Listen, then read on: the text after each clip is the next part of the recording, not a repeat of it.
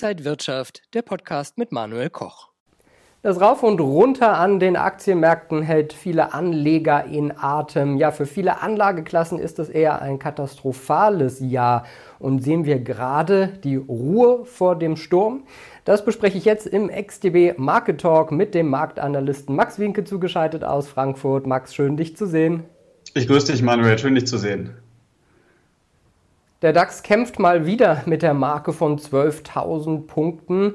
Ist das jetzt noch die Ruhe vor dem Sturm, wie ich gerade schon gesagt habe, bevor es vielleicht deutlicher noch nach unten gehen könnte? Ja, seit knapp zwei Wochen äh, steht diese 12.000 Punkte Marke sehr stark im Fokus der Anleger. In der Vorwoche hatten wir ja mal ein Plus gesehen, also die Woche im Plus geschlossen. Äh, man konnte zumindest mal diese dreiwöchige Verlustserie beenden, aber es ist so, dass die Bullen hier weiterhin gegen den Trend handeln und in dieser Woche sehen wir auch, dass es immer wieder mal kurzfristige Erholungstendenzen äh, gibt, aber das sind dann eher äh, wieder Gelegenheiten, um den Markt abzuverkaufen.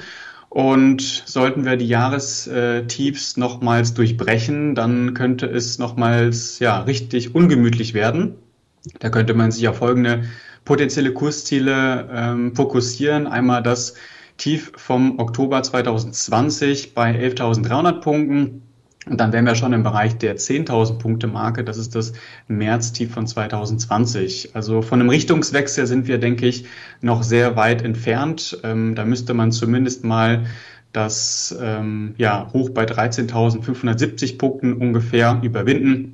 Das ist das Hoch vom äh, ja, September und da hatten wir eben die letzte Verkaufswelle begonnen. Max, die Märkte gucken momentan vor allen Dingen auf die Geldpolitik der Notenbanken, auf die FED und die EZB. Nun haben wir gestern die Sitzungsprotokolle der US-Notenbank FED bekommen. Was lässt sich daraus rauslesen für die weitere Zinspolitik? Also es gab keine wirklich großen Überraschungen. Das äh, Sitzungsprotokoll war hawkisch, das wurde ja auch allgemein erwartet und es gab auch keine wirklichen Hinweise, wie es weitergehen könnte, äh, dann auch bei der nächsten Sitzung im November. Man ähm, wird weiterhin an diesem Ziel festhalten, die zwei Prozent bei der Inflation zu erreichen, also die Inflation zurückzuführen. Man ist auch scheinbar bereit, den Kurs äh, weiter fortzusetzen, ähm, auch wenn der Arbeitsmarkt eine Verschlechterung aufweist. Und äh, man versucht natürlich, den Schaden auf die Wirtschaft zu minimieren. Also äh, die Kernaussage oder die, die Message ist eigentlich ganz klar gewesen. Man wird die Zinsen jetzt weiter erhöhen und auch äh, ein ja, hohes Zinsniveau zumindest für eine gewisse Zeit beibehalten. Die Ungewissheit für viele ist ja, wie hoch es gehen könnte bei den Zinsen. Also wir erwarten ja schon noch Zinserhöhungen in diesem Jahr. Bei der US-Notenbank sind 4, 5 Prozent ja vielleicht sogar drin. Würde das, umso höher es geht, äh, stärker die Märkte dann belasten? Es gibt durchaus einen Unterschied zwischen dem, was äh, die Märkte erwarten und zwischen dem, was die Zinsprognosen der FED-Mitglieder zeigen. Ich denke, bei der vergangenen Sitzung äh, wurden die Märkte durchaus ähm, ja, überrascht mit dem, wie die FED eben sozusagen den Zinserhöhungskurs äh, fährt. Und die Frage ist eben, wann äh, das Hoch erreicht ist, wie lange die Zinsen auf hohem Niveau gehalten werden und wann es dann auch wieder Aussichten gibt auf äh, mögliche Zinssenkungen. Es gibt diverse Märkte, die in einer kritischen Phase stecken, zum Beispiel das britische Pfund, auch Öl oder auch Gold. Wie sieht es in diesen verschiedenen Anlageklassen aus? Also das, was alle drei Märkte gemeinsam haben, das ist der abwärts gerichtete Trend. Fangen wir vielleicht mal mit dem britischen Pfund an, beziehungsweise dem Paar Pfund Dollar. Der RSI-Indikator hat im Wochenchart jetzt äh, vor zwei Wochen gezeigt, dass wir einen überverkauften Markt haben. Erstmals seit 2008.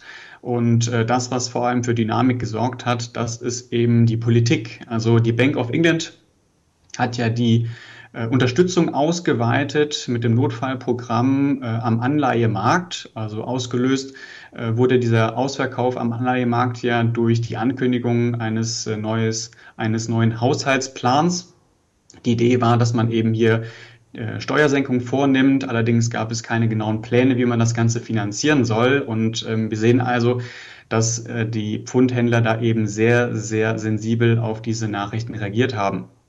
Ähm, beim Öl haben wir in der vergangenen Woche sehr viel Euphorie erlebt. Die Woche wurde äh, mit einem Plus von knapp 15 Prozent beendet, zumindest bei der Ölsorte äh, Brent. Für mich ist das aber noch nicht die Trendumkehr gewesen. Äh, ich denke, da muss noch ein bisschen mehr passieren. Ich konzentriere mich vor allem auf das Hoch, was wir Ende August erreicht hatten. Das ist so der Bereich um die 103 Dollar und 50 Cent.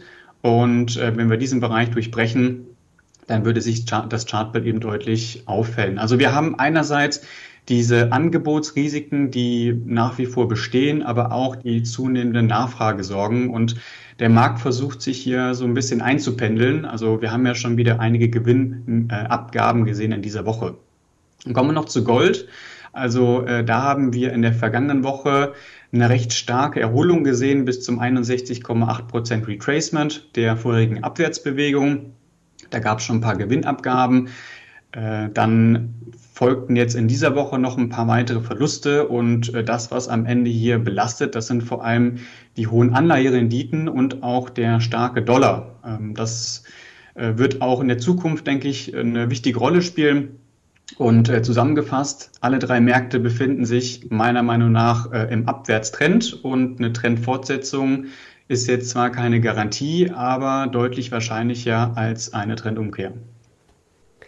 Max, wenn wir jetzt dieses äh, doch herausfordernde Umfeld sehen, wie sollten sich Anleger da momentan aufstellen? Ja, kommen wir vielleicht nochmal zurück zum äh, DAX. Also der deutsche Leitindex, der hat ja äh, mittlerweile um 27 Prozent ungefähr gegenüber dem Rekordhoch nachgegeben. Ähm, wir wissen, dass eine Rezession vor der Tür steht und äh, historisch betrachtet würde das bedeuten, dass wir uns hier noch auf weitere Kursverluste einstellen sollten. Wir sehen auch, dass mittlerweile das 50 Prozent Retracement erreicht wurde und zwar von der Aufwärtsbewegung, die wir im März 2020 begonnen haben. Das heißt, grundsätzlich ist der Markt äh, wieder deutlich interessanter geworden. Was jetzt aber fehlt, das sind eben diese bullischen Signale. Also das, was man grundsätzlich möchte, ist natürlich die Tiefs im Aufwärtstrend erwischen und nicht die Tiefs im Abwärtstrend. Und ähm, wer also in Trendrichtung handeln möchte, der sollte sich also vielleicht mit Long-Positionen noch etwas gedulden. Oder um das eben nochmal anders auszudrücken, äh, ähm, aktuell sind eben Einstiege mit deutlich höheren Risiken verbunden. Ja, und wir behalten das hier beim XTB Market Talk natürlich weiter im Auge. Vielen Dank an Max Winke, Marktanalyst in Frankfurt. Ich danke dir, Manuel. Und Ihnen und euch, liebe Zuschauer, vielen Dank fürs Interesse. Mehr Infos gibt's auf xtb.com. Bleiben Sie gesund und munter, alles Gute und bis zum nächsten Mal. Und wenn euch diese Sendung gefallen hat, dann abonniert gerne den Podcast von Inside Wirtschaft und gebt uns ein Like.